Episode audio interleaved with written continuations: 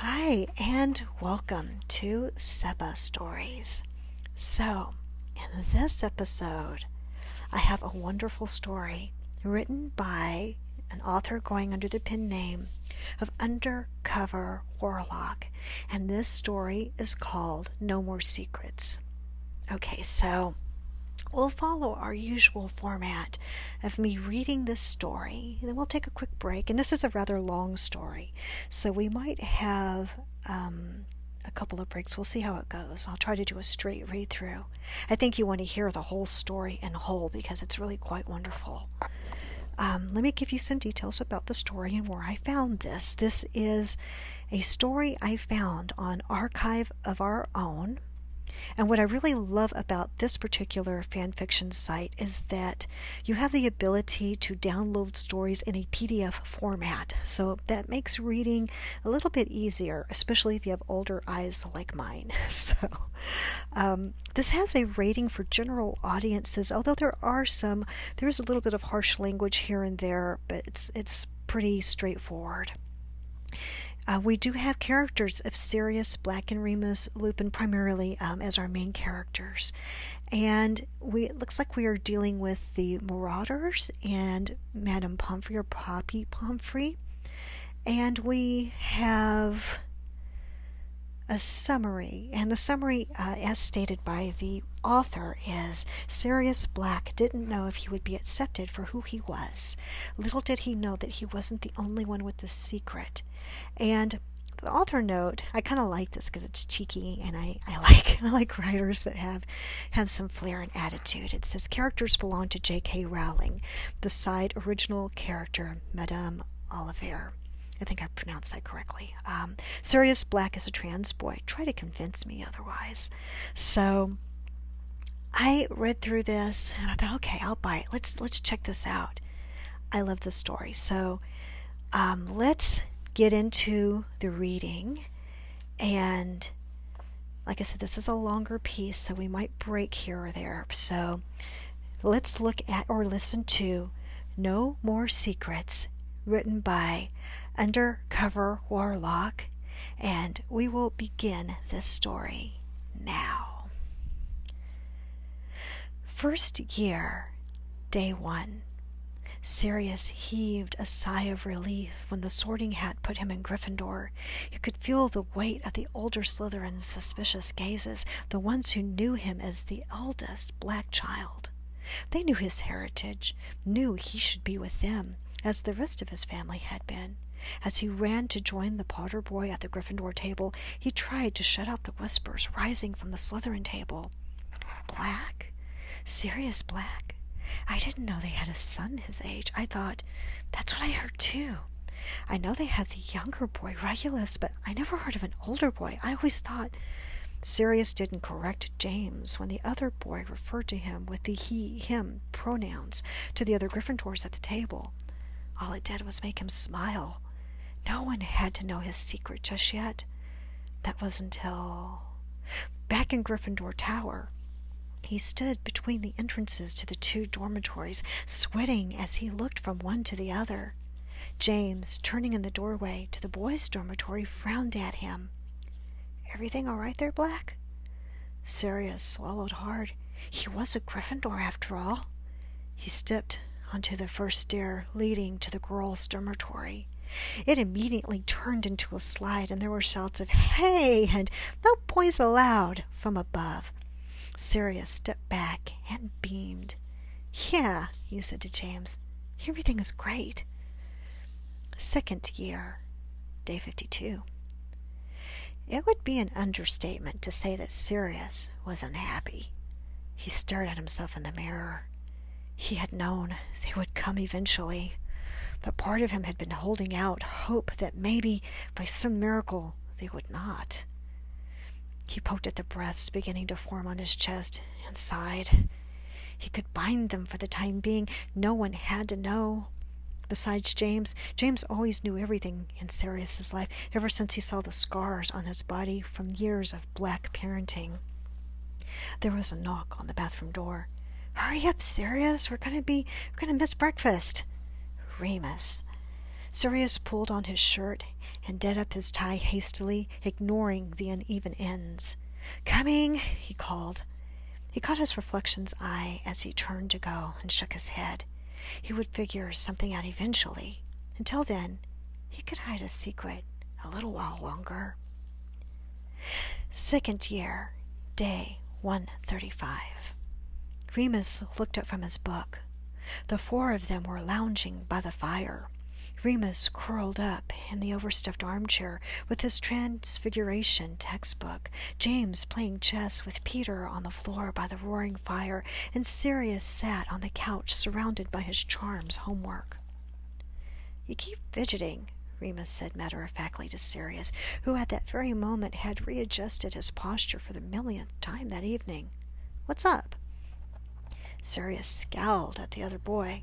Remus was not in the least bit intimidated. With his oversized sweater rolled up several times around his bony wrists, bags under his amber eyes, his tousled dark gold curls, Remus looked like nothing could surprise him. Rather, he looked like the world could end and he'd just go right to sleep. Sirius's scowl softened, and he turned it instead on the parchment in his lap. Nothing. Just bloody charms paper. Don't worry, Mother Hen, he grumbled. Remus narrowed his eyes. That's not it, Remus said, his voice so low the other boys wouldn't overhear.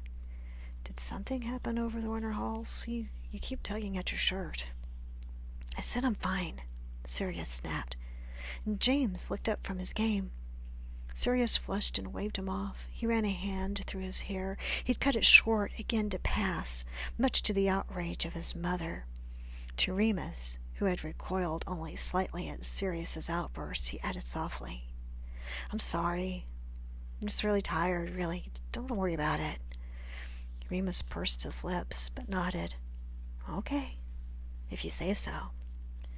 Sirius sighed in relief. He busied himself with his charms homework. A few minutes later, Remus noticed him adjust something under his shirt. Remus shook his head. When Sirius was ready, he would tell him, or he'd bug James about it until he got the answer. Year 3, Day 217. The matron nurse, Madame Olivier, tutted over Cyrus. Sirius. The younger nurse in training looked from her to Sirius nervously.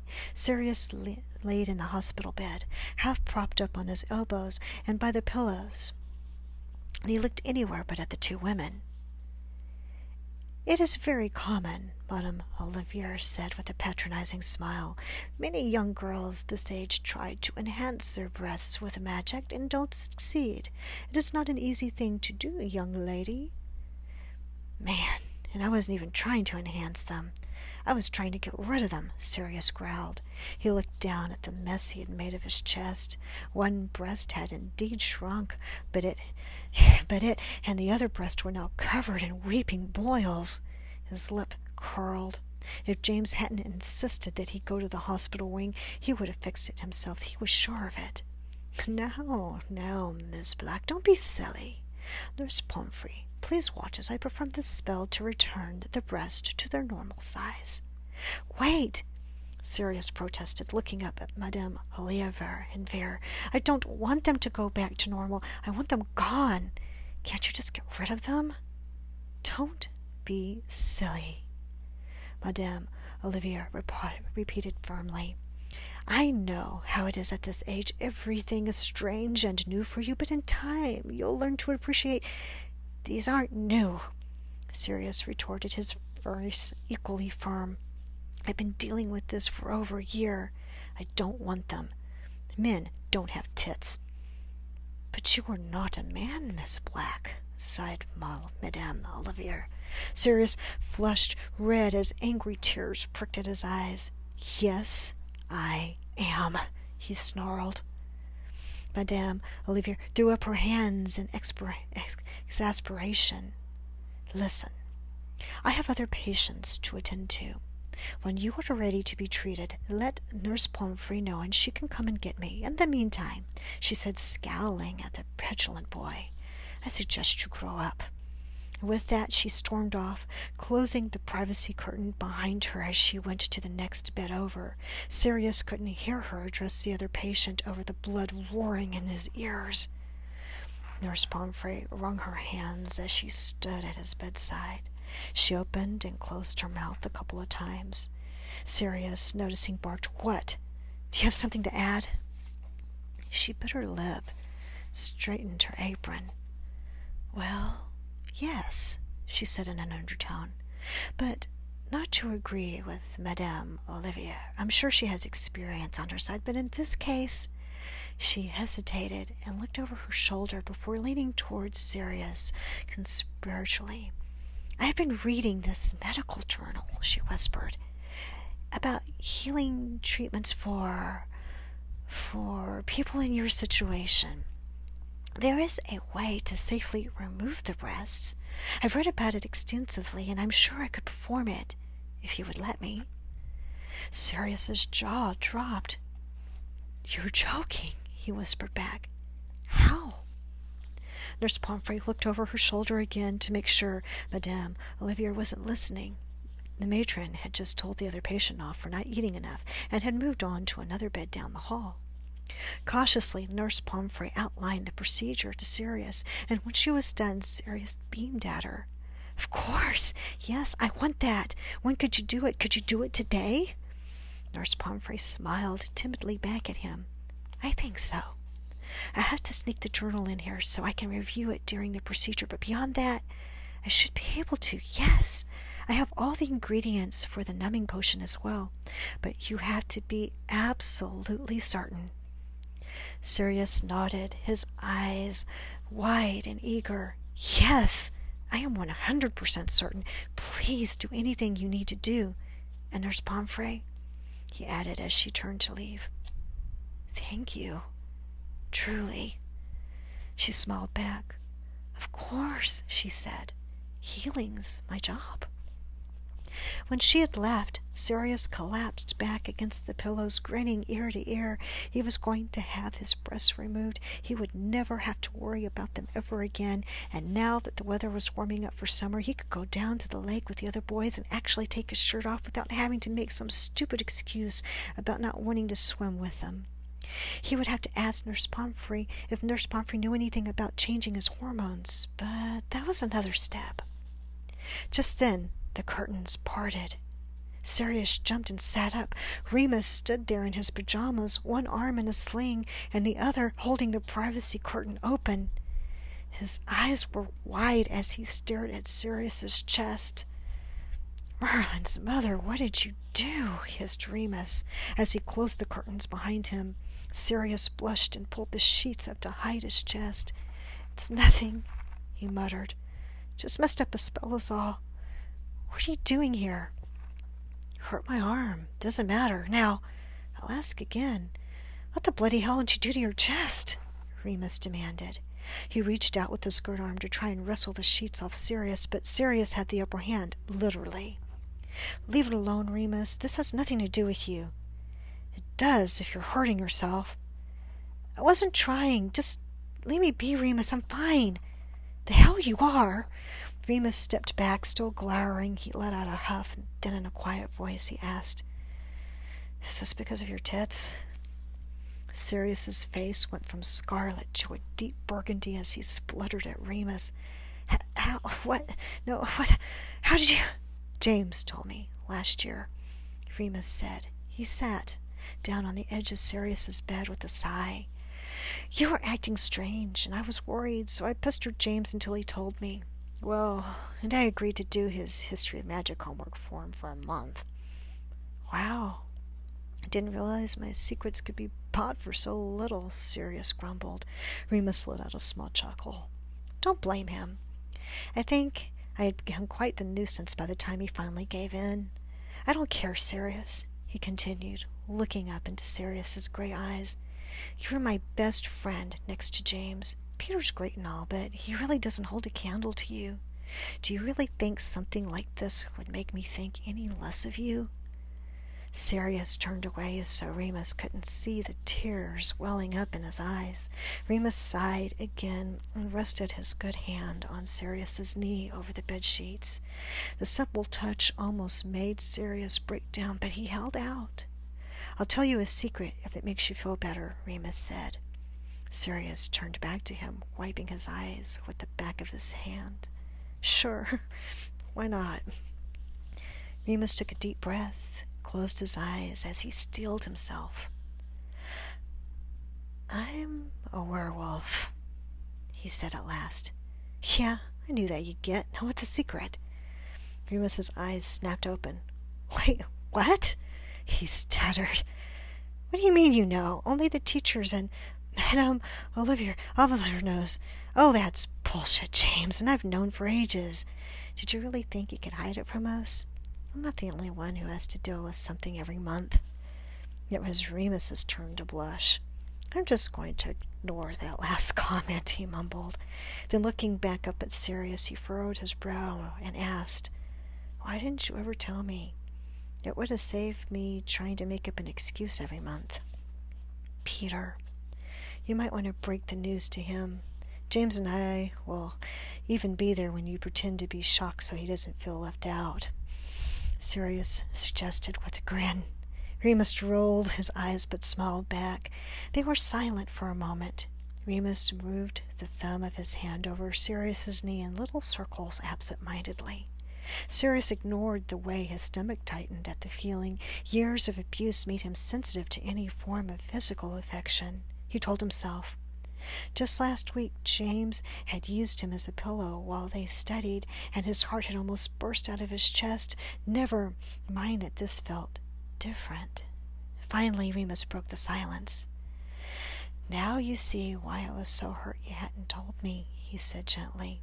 I get it, but it still hurts that you tried to hide it. You're my friend, Sirius. Yeah, Sirius said with a sigh. I see that now. They shared a small smile, but at that moment Nurse Pomfrey returned with the medical journal and potion bottle full of a strange dark liquid. Seeing Remus there with Sirius, her excited smile became a look of confused concern. Oh, Mr. Lupin!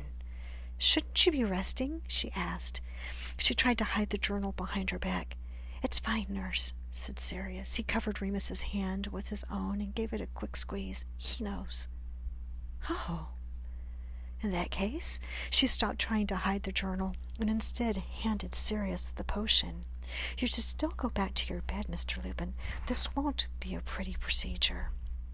Remus set his jaw and stared Nurse Pomfrey down. I'll stay, he said, his voice firm and resolute. I'm not used to pretty procedures. In that moment, Sirius fell head over heels in love. Summer, year five, six. Sirius turned over in his sleeping bag and propped himself up on one elbow. James had taken off his glasses and was about to turn off the bedside table lamp, but was now waiting for Sirius to speak. Thank you, Sirius, said Sirius. He pushed his now shoulder-length hair out of his face with his free hand. For letting me stay here, really. I didn't know where else to go. Of course, said James, bemused. You're my brother. How could I say no? Sirius grinned. He was his brother. It had been years since he had finally caved and explained his identity to James. It had been in the middle of the night in their first year, and Sirius had sat across from James and the other boys' four-poster with the curtains closed, before either of them had learned about silencing spells. James had been half asleep, and when Sirius finished talking, all he had said was, Merlin, that's what you woke me up for? Go to bed, you get. And when Sirius asked if he was really okay with it, James had rolled his eyes. Of course I'm okay with it. The way I see it, you're my brother. And I love you for who you are, okay? Now let me go to sleep or I'll hex you. Now, here he was, laying on James's bedroom floor in his parents' house out in the countryside, surrounded by the constant smell of incense and turmeric like it was just another Tuesday. The Potters hadn't asked any questions when he had appeared in their fireplace with his trunk in one hand and bleeding upper lip. They had just called for James and set about making him a cup of chai. That was all the conversation they needed to have for Sirius to move in with them. James turned off the light. Sirius laid back down, his hands behind his head as he stared up at the ceiling. Then a thought occurred to him. James? Yeah, came James's weary voice. I was thinking. Yeah? About Remus. James groaned. What about Remus? We should become Animagi. The light turned back on. Sirius looked up at James, who had propped himself up and was frowning in confusion at him. I mean, I'm interested, but why? Where's this coming from? asked James. I was thinking that Remus could use the help, you know, on full moons and whatnot. James considered this for a moment. Huh? Yeah, that's a great idea, Sirius. Shouldn't be too hard, should it? That's what I was thinking. Hmm. We can look into it in the morning. In the meantime, good night, Sirius. Night, James. It would take them a year to become Animagi, but the look on Remus's face when they showed him at long last was worth it. Winter holiday, year six. Remus was supposed to go home early that morning. He had come to visit James and Sirius at the Potter's house for a week, but a couple days in he had gotten an owl from his parents to come home because his father was ill. I'm sure it's nothing, he told the other two as he read, reread the letter to them. Mom just gets nervous about these things ever since. Well, anyways, I'll try and come back as soon as I can before Christmas. So he'd packed his bags that evening and had dragged them down to the kitchen in the morning.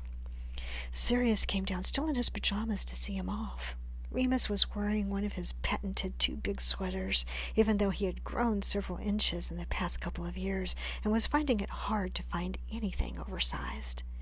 Sirius sleepily watched him wrap a scarf around his neck and check for the fiftieth time that he had everything. Finally, he turned to Sirius with a smile. Well, I guess that's me set, he said. Sirius blinked. So soon, he thought. But Remus would be back, he promised. And he was still standing there wavering on the hearthstone. He was looking at Sirius in a way Sirius couldn't quite figure out. Was it longing? Then, without warning, Remus came up to him and, tilting Sirius's chin up with a gentle hand, kissed him quickly on the lips. He pulled back just a fraction and whispered, See you soon. Before turning away, grabbing his things, and making his way into the fireplace with a handful of Floo powder. He smiled at Sirius's stunned face. He chuckled, waved, and was gone in a rush of green flames. Sirius sat there frozen for an hour until James came down for breakfast. You look like you saw a ghost, said James by way of greeting. Was it Matilda? She pops up now and again, but mainly she sticks to the cellar. Sirius beamed. Nah, mate, he replied. Just an early Christmas gift from Moony is all. Remus did come back a couple of days later, but said he could only stay for the weekend before he had to go back home. There was a new shadow in his eyes, a tightness in his lips, and a tremor in his hand. Sirius saw all of this and said nothing, just kept an eye on the gangly boy who kept biting his nails and worrying at a hole in his jumper. The three of them got their got up to their usual antics. Snowball fights in the garden, stealing mince pies from the kitchen when Mrs. Potter wasn't looking, working on the map in James's room. But every time Sirius snuck a look at Remus, he'd see the smile fade and the nail biting start anew. Still Sirius said nothing. Then, that night, Sirius heard Remus get up and sneak out of James's room. Sirius put his slippers and bathroom on, bathrobe on and followed.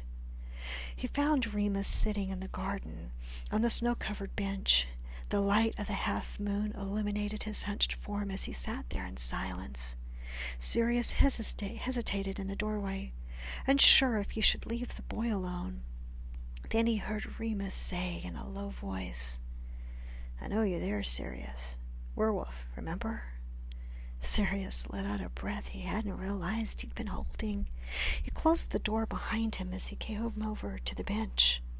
Remus shoved some more snow off the bench and patted it in an invitation. Sirius sat down next to him, dramatically pulling his robe tight around him. It's bloody freezing, you know, he told Remus. Remus let out a huff. It hung in a cloud in the air as if to make Sirius's point. You didn't have to come, Remus argued. Sirius rolled his eyes. Yeah, well, you were acting odd. Had to make sure you weren't up to something nefarious out here, he said. He looked over at Remus with a frown. The other boy hung his head to hide his shaky smile. Is this about what happened when you left? Sirius asked, finally voicing the worry that had been nibbling at the back of his mind all day. Because if it is, no, that's not. I just wanted to say I actually quite liked it. Could get used to it, if you know what I mean. Remus laughed at Sirius's rush of words, shook his head. In the moonlight his golden curls took on a tarnished hue.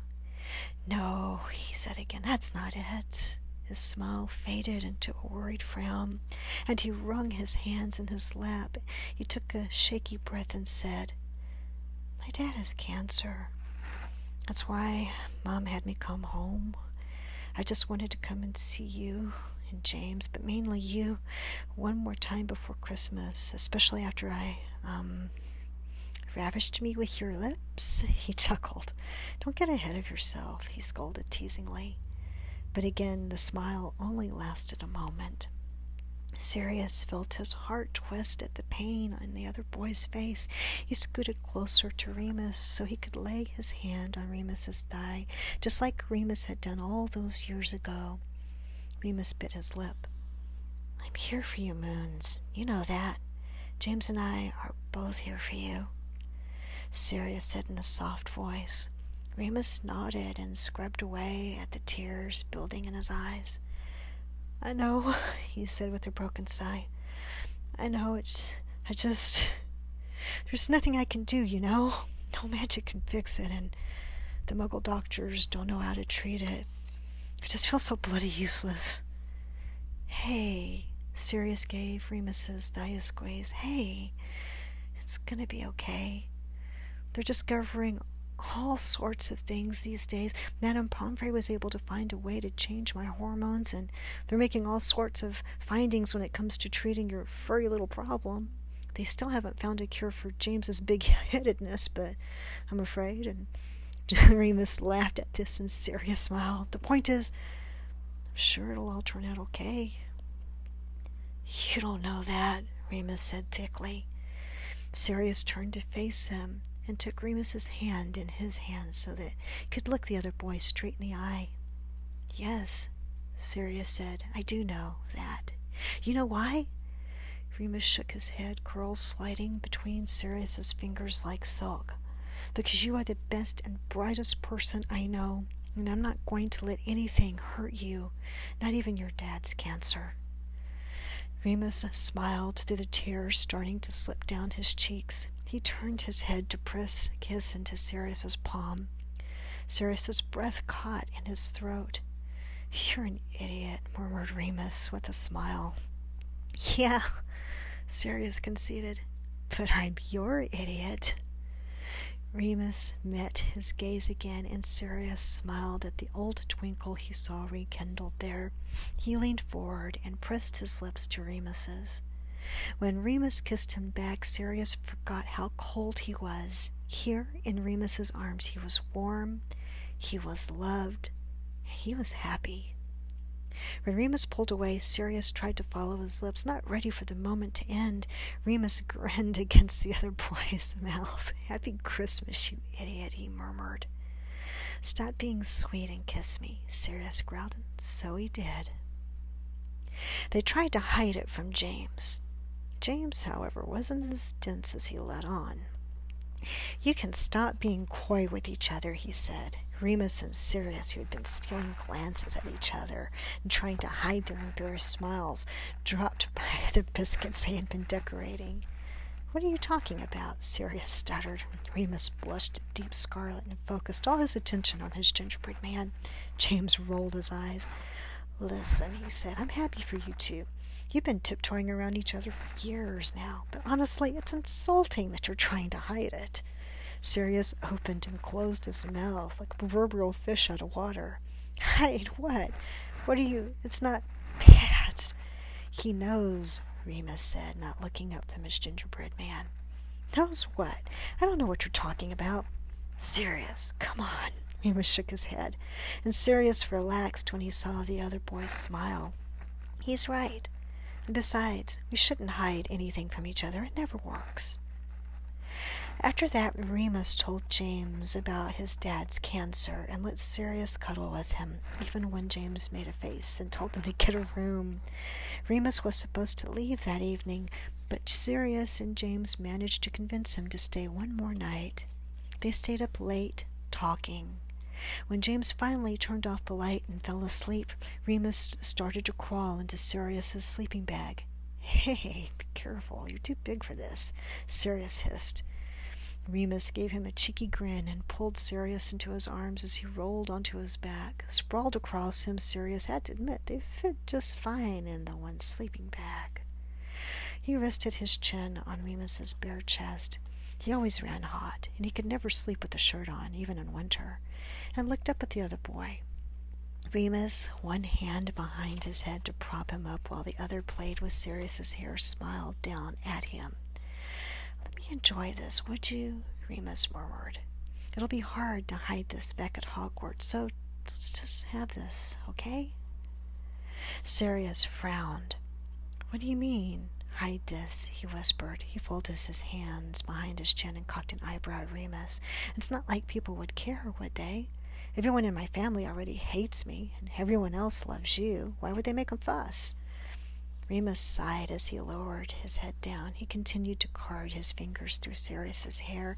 Sirius humming contentedly. Finally he said, Sirius, it's not that simple, is it, though? Everyone's accepted you're a boy, but two boys together? I don't know if either the Muggle or the Wizarding world is quite ready for that.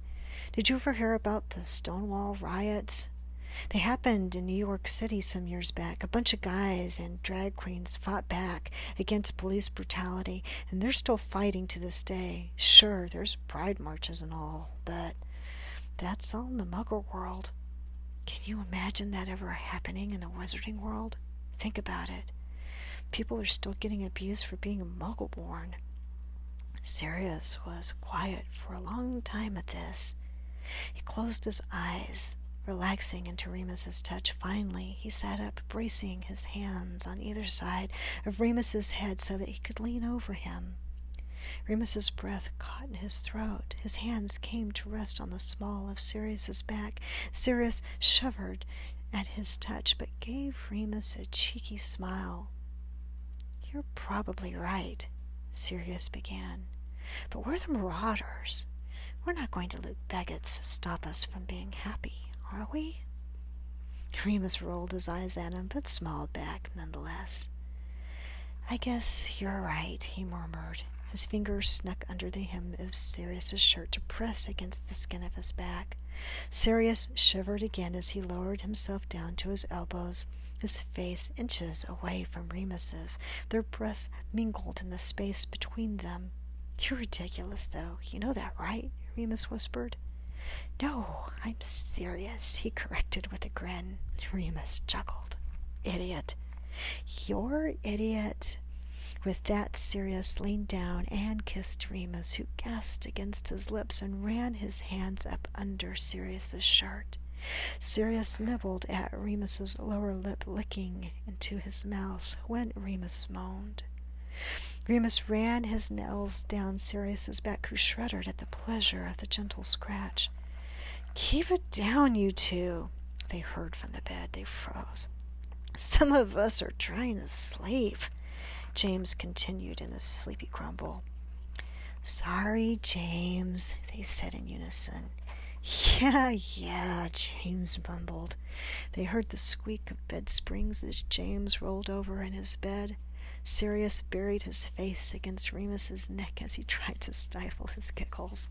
Stop it, you'll make me laugh, Remus whispered. But Sirius could already hear the smile in his voice. To distract them both, he started to lick and suck at the skin of Remus's neck. Remus squirmed beneath him. What did I just say? James snapped. Go the fuck to sleep. Sorry, James. All right, my dear friends. And that was the end of this wonderful story. So we're going to take a quick break, then I will join you again, and we will commentary this story called No More Secrets by Undercover Warlock. So stay tuned. Hi, and welcome back to Seppa Stories. Alright, so now is where we do the commentary for No More Secrets written by Undercover Warlock. Um, if you were wanting to skip the commentary section and go on to our next recorded story, you would be welcome to do that at this time. If you'd like to stick around for the commentary, please hang in here with us, and we're going to talk about No More Secrets now. All right, so I love this story. And before I even start uh, doing a commentary, I do want to recall back to our episode one, which talks about what is fan fiction. And fan fiction is a piece of writing written by someone who has such a love or appreciation for a piece of media, whether it's book, movie, film, song, piece of poetry, um, artwork, that it inspires a lover or a fan of that work to be inspired by and to write something in tribute to and respect of those original characters or constructs. So, um, so that really is our very quick definition of what fan fiction is. And to further elaborate, I think fan fiction, as we have so many incredibly wonderful, talented writers who are writing about everything. I mean, literally everything. If you read fan fiction, and I've been reading fan fiction now, probably going oh, do I dare say 10 years? this podcast is really just new, but I've been reading fan fiction, I think, since first stories started to be published and put out there, you know, for sharing. Um, I can tell you that it is absolutely all inclusive because it is coming from so many different people. And I think that's what makes fan fiction really special and different and wonderful.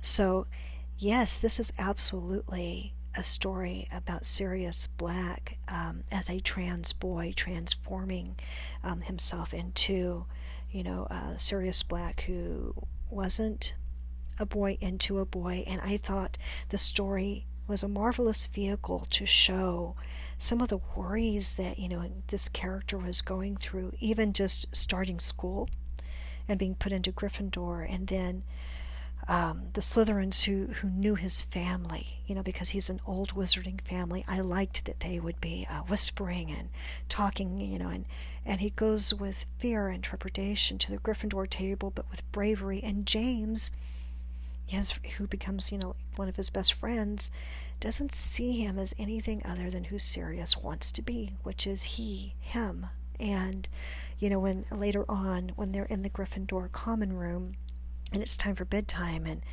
and James is like, you know, is everything okay? Or what's up, you know, and, and he's trying to, to debate whether or not to go to the girls' dormitory and he puts his foot on the step and the staircase turns into a slide. I thought that was wonderful and a beautiful detail because it's showing in the story that the castle is recognizing that Sirius is who he wants to be kind of like the wand chooses a wizard, the castle is recognizing the character. And I thought, or the student, I thought, oh, that's really well done. That's really well done. So for me, as a lover of fan fiction, I know that one of the cardinal rules in writing, and as I've studied literature and creative writing and technical writing, uh, that's that was my college major, one of my college majors when I was in school and in university. Um, I wanted to study English and literature, and I had many teachers. It's like a cardinal rule. The cardinal rule is for every writer to write about what you know. And so the story, it does have an end author's note which says, as a trans person myself, a lot of serious struggles with his presentation and identity come from my own experience. And I thought that as I was reading the story before I got to that end note, as I was reading, I thought, this is authentic. This has a voice. This is coming from a place that there is knowledge here. And some of that is really relevant, especially when we get into the second year when the Sirius character is starting to grow breasts. And all of a sudden, you're looking at what this trans situation is for Sirius in the aspect that his body is developing in a way that he really doesn't want it to. And the discomfort of not only having your body change and you're growing and developing from a child into an adult, but then to have this on top of that, I thought this was really well done. And thank you for sharing what that experience, you know, might feel like for this character in this story. Like I said, this came out very authentic.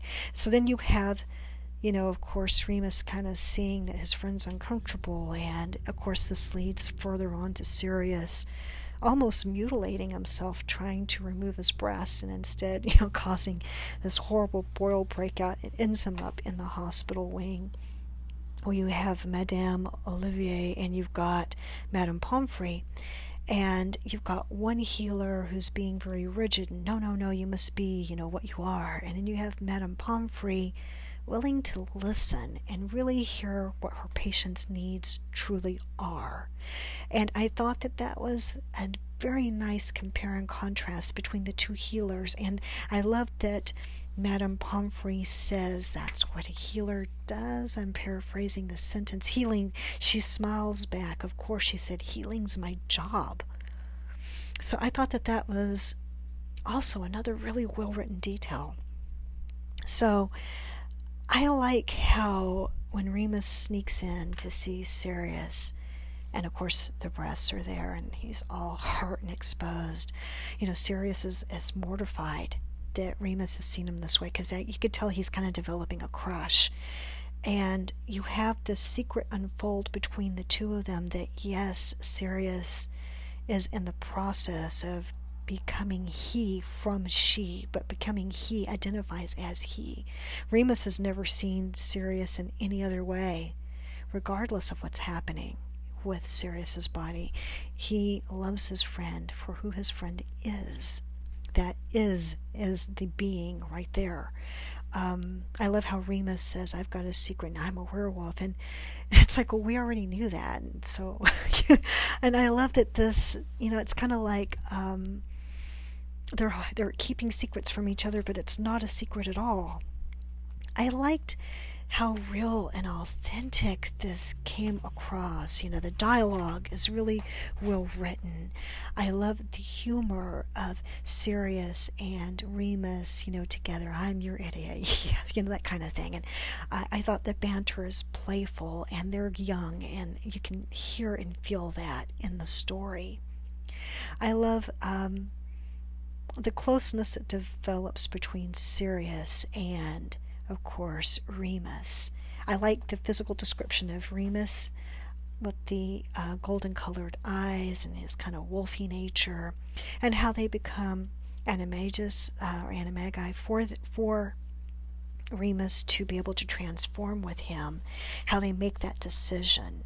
So I, I do like how things unfold, but with this spin of the Sirius character, I thought it brought a bit of depth and a different type of of taken view on on this story that we kind of know happens from the canon, but this is taking it in a different direction. Still with the same, you know, what we're serious is serious as Harry's godfather, but this is kind of an interesting and different view of that kind of origin story, and I love it. I think this is a fun story. It's a fun story. It's a poignant story I think it's a relevant story. And I love James, you know, just kind of like, you know, really a part of their group and friendly and accepting. Um, you don't hear a lot about Peter, but that's fine. He's not really relevant in this. And of course, then you have the event of Remus's father developing cancer, which I think really brings the Sirius and Remus uh, characters together even closer so that now that you know they they're in a more romantic relationship that Sirius is being there for Remus and feels like he is able to be there and can pay back the support he received when his body was being transformed. So I thought that that was romantic and well done and it worked for me as a reader for this story. So in fan fiction sometimes not every story is for everybody. I read stories on Stories that sometimes have Hermione and Severus Snape together, and that's a really unusual pairing, especially if there's an age difference. Sometimes I read where you have stories where you have Draco and Hermione together, and that's a really unusual pairing because one was a bigoted person and the other one is the complete other opposite. Um, I have read stories where we have had gay uh, pairings. I have a story that I'm trying to get permissions for where I have a Pansy and um, Hermione story together, you know. And so the thing about fan fiction is that you can see stories and characters be put together and changed out and constructs built. And when I say in fan fiction, there is something for everybody. That really is no lie. Fan fiction is so amazingly inclusive.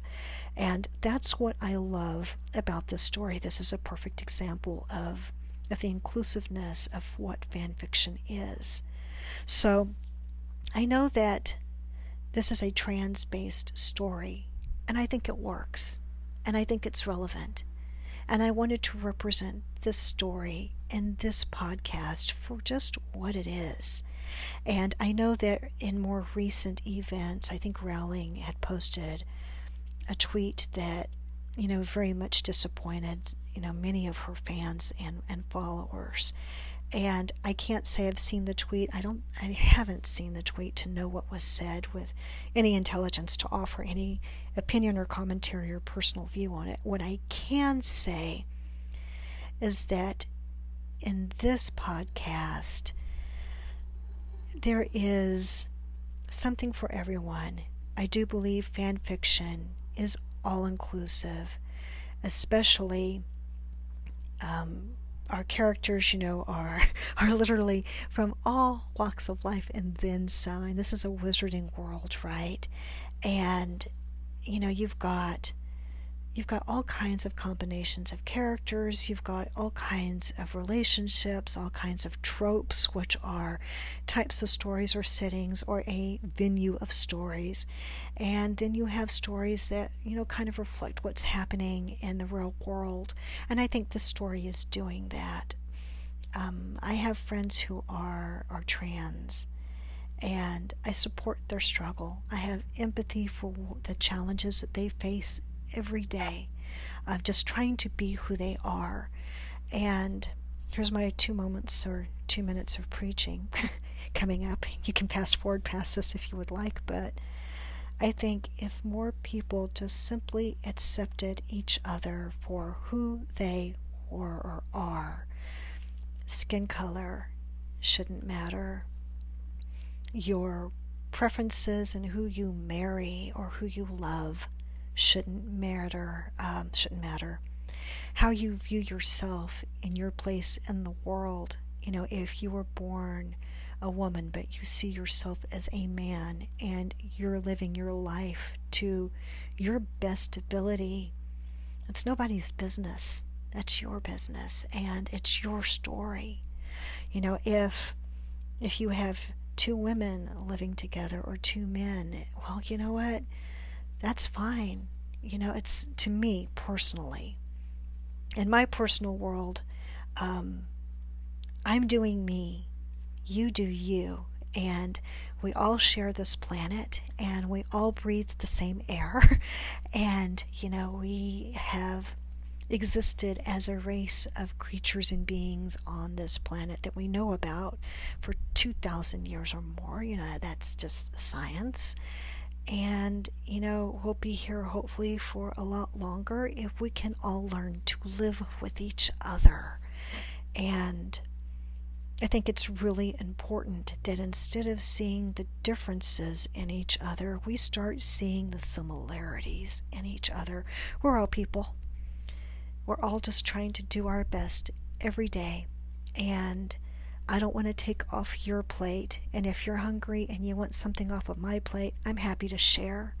But I, you know, I look at it that way. I think we all need to help each other a little more and not hurt each other.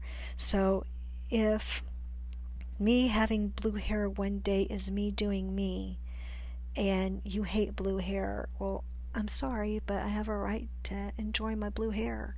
It doesn't mean I'm going to love you any less, and it doesn't mean that I'm any less a person because of my blue hair. It just means I really like blue hair. And at the end of the day, if you had a flat tire on the side of the road and there's a tornado coming, I'm probably going to pull over and offer you a lift or try to help you because that's what people should do. You do the right thing.